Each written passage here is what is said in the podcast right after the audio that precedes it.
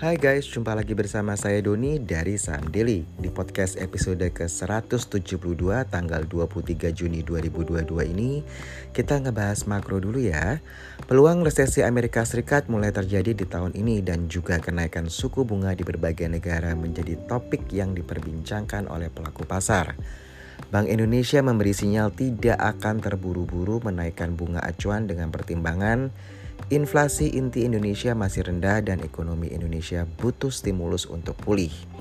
Berdasarkan data Badan Pusat Statistik, inflasi inti pada Mei lalu sebesar 0,23 persen month of month atau sebesar 2,58 persen secara tahunan atau year on year.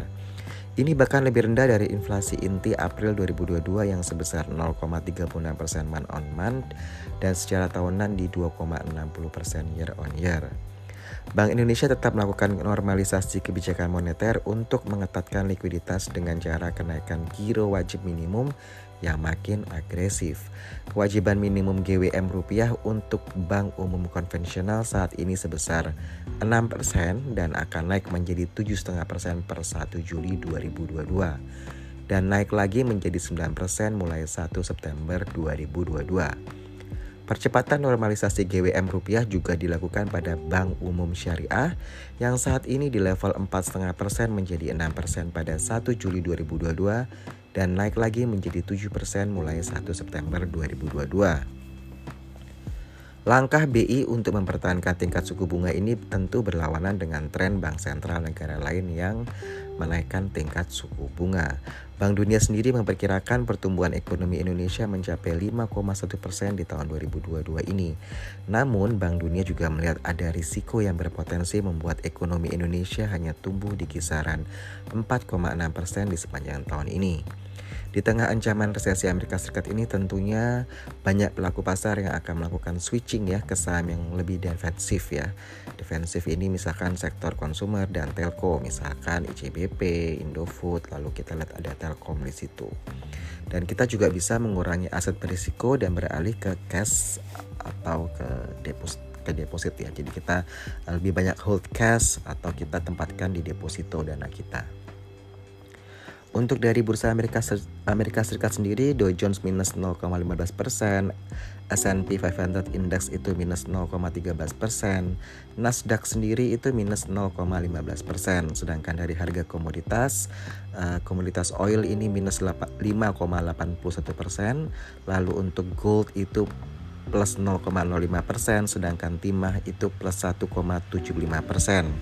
Sedangkan nikel sendiri itu minus 5,37 persen, Koper minus 2,84 persen, natural gas itu minus 0,73 persen, batu bara sendiri minus 0,88 persen, CPO ini yang uh, mengalami koreksi terus. Dia minus 7,72 persen ke level 4.600. Jadi memang CPO kita lihat harga-harga sahamnya juga mengalami koreksi ya.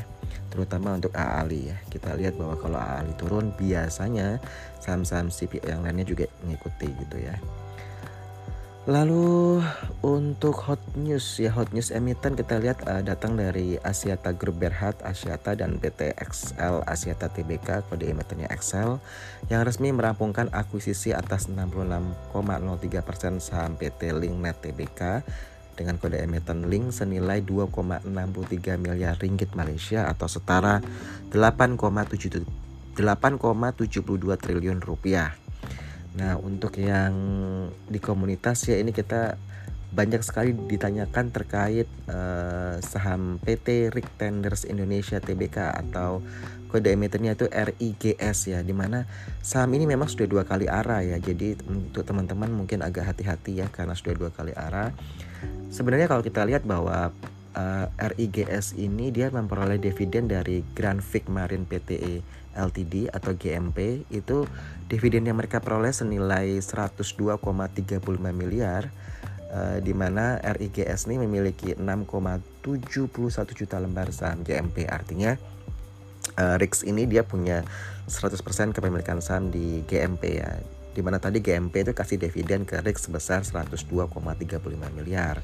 Nah, nggak itu aja, RIX juga mendapatkan dividen dari Batuah Abadi Lines itu BAL ya ini dividen yang mereka dapat sebesar 872,11 miliar. Jadi kalau digabungkan 102,35 ditambah 872,11 miliar itu dividen yang mereka dapat ini mencapai satu triliun gitu ya. Jadi ini yang uh, market lihat wah menarik ya ini RIGS ini dapat satu triliun gitu ya dividen. Nah, terus kalau kita lihat bahwa RIGS ini karena dia dapat satu triliun ini tentu akan menambah likuiditas dan akan digunakan untuk keperluan modal kerja. RIGS ini bergerak di bidang konsultan transportasi ya di mana uh, di kuartal 1 2022 itu mereka meraih pendapatan sebesar 16,08 juta US dollar. Ini meningkat dibandingkan dengan Q1 2021 sebesar 12,23 juta US dollar. Sedangkan laba tahun berjalan yang dapat diatribusikan kepada pemilik entitas induk itu mencapai 1,68 juta US dollar ya atau setara sekitar 24 miliar lah ya. Ini berbanding terbalik dengan rugi yang waktu itu dicapai di 2,38 juta US dollar di periode yang sama tahun lalu gitu ya. Jadi kalau kita lihat bahwa labanya RIGS itu 24 miliar per 31 Maret 2022. Kalau kita setahunkan aja itu laba perusahaannya hampir 100 miliar.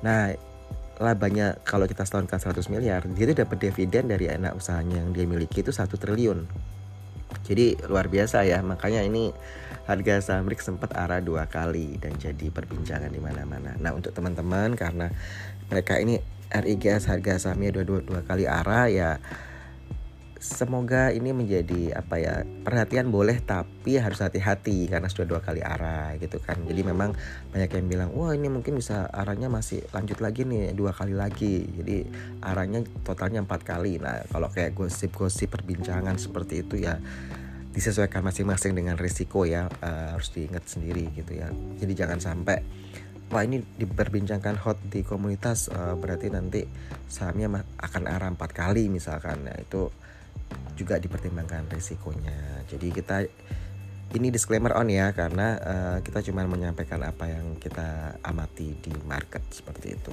Jadi keputusan membeli menjual itu kembali ke masing-masing trader dan investor gitu ya. Oke. Okay?